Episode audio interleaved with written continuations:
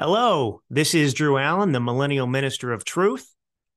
On Thursday morning, the U.S. Supreme Court announced a series of highly anticipated rulings. One case involved a Christian web designer in Colorado. Lorie Smith runs her own successful web design company, and in 2016, she preemptively sued the government over her right to refuse designing websites for gay marriages, same sex marriages. Doing so would violate her religious faith. The Supreme Court ruled on Thursday affirmatively that the government cannot, in fact, force a private business owner to create a website promoting something that violates his or her own personal faith, in this case, Christian faith, and in this case, gay marriages. Importantly, this case was related to the First Amendment. Despite the bastardizations, misrepresentations, and outright lies from angry leftists, but it was related to the First Amendment. That would be the right to free speech. Now, Lorie Smith isn't refusing to make websites for gay or lesbian couples. For example, if, if Pete and Chasten Buttigieg approached Lorie to make a website, I don't know, uh, aimed at raising money for all the victims of the train derailment in Palestine, Ohio, which poisoned thousands of American citizens, Lorie would more than likely be happy to make such a website. But if Pete and Chasten, Chasten Buttigieg had approached Lorie to make a website promoting their gay wedding, well, she has the right to refuse to do so.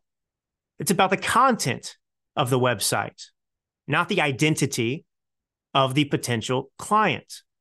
The case affirmed the right for every American citizen to say or not say whatever they believe.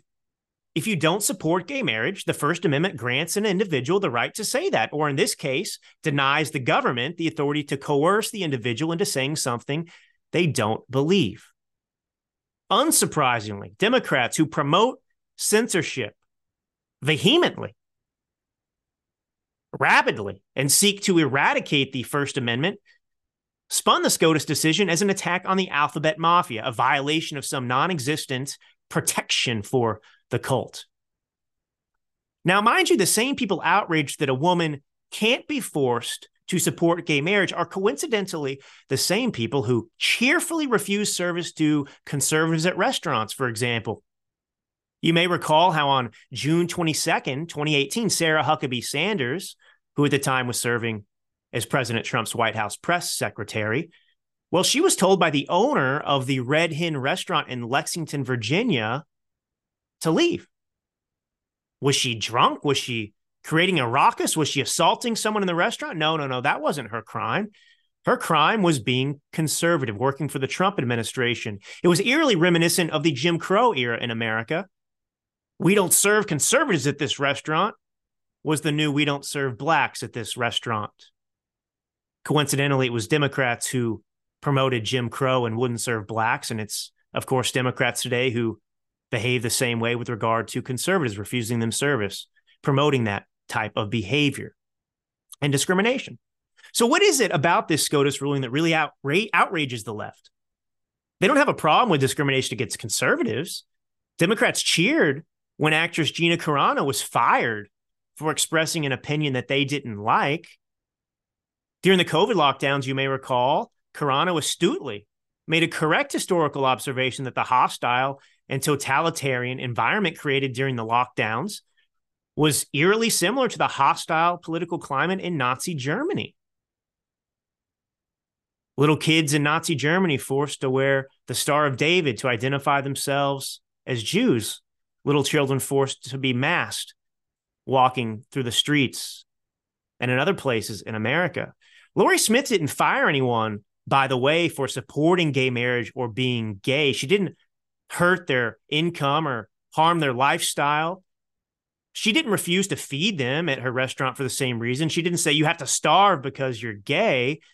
In fact, Smith didn't hurt anyone. The left is upset because the SCOTUS ruling was a victory for Christians. And the left is, of course, devoted to banning Christianity in America.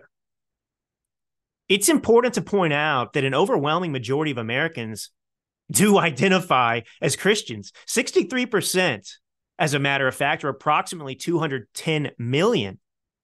This is as of 2021. The Christian faith, I'm sorry to say, If it offends you, it does not condone gay marriage. In fact, gay marriage is a sacrilege. The institution of marriage is a sacred covenant for Christians, a holy relationship instituted by God between a man and a woman. Or at least it was. Ironically, a year before Lorie Smith sued the government in 2016 over her right to be a practicing Christian, the Supreme Court ruled 5 4 in favor of gay marriage, nullifying the definition universally accepted for thousands of years and forcing all 50 states and all 210 million Christians to accept this new unholy relationship in violation of their faith. That unconstitutional ruling didn't reaffirm the separation of church and state, words that don't even exist in the Constitution, by the way. It affirmed the absolute authority of the state. It sent the message that Christianity and even the Judeo Christian values upon which our nation was founded, I'm sorry, that's true, the left doesn't want you to know that about our history. Well, those very Judeo Christian values that are responsible for giving us all these rights, by the way, well, those values are now incompatible with the revised, these new values determined by the government. Notably, in 2008, a majority of voters in the dark blue Democrat state of California had voted in favor of an amendment banning same sex marriage. A Democrat state. That same year, a majority of Californians also voted for Barack Obama in the presidential election. By the way, for once, Democrats and Republicans could agree on something. And the reason for that simple. It's because the issue of gay marriage wasn't a political one, not then anyway. It was a moral one. It turns out that faith is even more important and unifying than partisan party politics. Barack Obama, of course, also opposed gay marriage at the time. He told Pastor Rick Warren, I believe that marriage is the union between a man and a woman. Now, for me as a Christian, for me, for me as a Christian, he emphasized, it is also a sacred union. God's in the mix. Well, what happened? Barack Obama and the Democratic Party now are vocal supporters of gay marriage. Not just vocal supporters. If you don't support gay marriage, you're a bigot. Well, it's because the LGBTQ agenda and movement, it isn't about securing rights for the mob. It's a thinly veiled effort to outlaw Christianity. Religion gives people hope. It informs one's decision making and actions, like who and what you vote for. Religion establishes a higher authority than the state. It encourages individual thought. The Russian dictator Joseph Stalin infamously shuttered churches and imprisoned thousands of religious leaders to eliminate even the concept of God from communist Russia. Dictators, by definition, demand absolute obedience to them. A dictator's edicts can't possibly compete with those of our creator. Like our Constitution and Bill of Rights, God's laws and commands are absolute, or at least they're supposed to be. But in the world of the tyrant, everything must be political. The issue of gay marriage wasn't political, so tyrants like Barack Obama made it political. This is why they did a 180 and decided to support gay marriage and cast anyone who maintained the belief that they had even previously espoused themselves as bigots, as bad people, as evil people. Christians can't support gay marriage. Nor can they support infanticide, which, by the way, is the most recent Democrat position on abortion. Opposition to both is rooted in one's faith, Christian and other. If you wanted to abolish Christianity, and religion without overtly admitting so.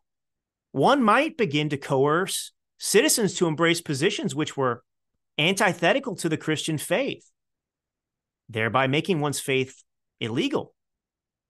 Christianity itself eventually becomes illegal. Democrats aren't just forcing Americans to choose between their Christian faith and the Democratic Party. They are making Democrat Party positions the law of the land. You don't have a choice. That's the goal. You can't choose between your Christian faith and the Democrat Party. Choosing the Christian faith makes you a criminal. This is why the left is outraged by the latest SCOTUS decision. While the left seeks to stamp out any remnant of Christianity in schools and private life, you can't even put the Ten Commandments up in schools, of course. They simultaneously seek to replace Christianity with a new religion of pride. You can't talk about God, but you can talk about your private sexual life. The pride flag isn't just the flag of the alphabet mafia, it's the new flag of the Democratic Party in America. Public schools fly the pride flag for an entire month to celebrate this new theocracy, and that's what it is a theocracy. Uh, the teachers and school administrators at these public schools they force young children to wave pride flags and march in support of the Democrat Party. The pride, pl- the pride flag may purport to celebrate the LGBT community, but it's really a symbol of godless atheism and a show of solidarity with the state. We don't really have freedom of religion in America anymore, like the rights to free speech and to bear arms. Once viewed as absolute, of course, the only absolute rights today are those determined by the ruling elites, predominantly by the Democrat Party. Your rights are only absolute until politicians in Washington, D.C. change their mind. Why don't we legalize polygamy or permit 12 year old boys to marry 30 year old men? It may, it may soon become a reality. The Democrats, of course, will be faced with a difficult task of finding room on their existing flag to reflect these new mandated beliefs. LGBTQ plus is already a mouthful. Uh, how many more letters can you add? The pride movement isn't about pride. It's about establishing atheism as the official religion of America, replacing God with Joe Biden and other tyrants who declare themselves the highest authority on earth. If you don't support the Democratic Party, then you're a criminal. The SCOTUS decision affirmed that politicians aren't gods, at least for now.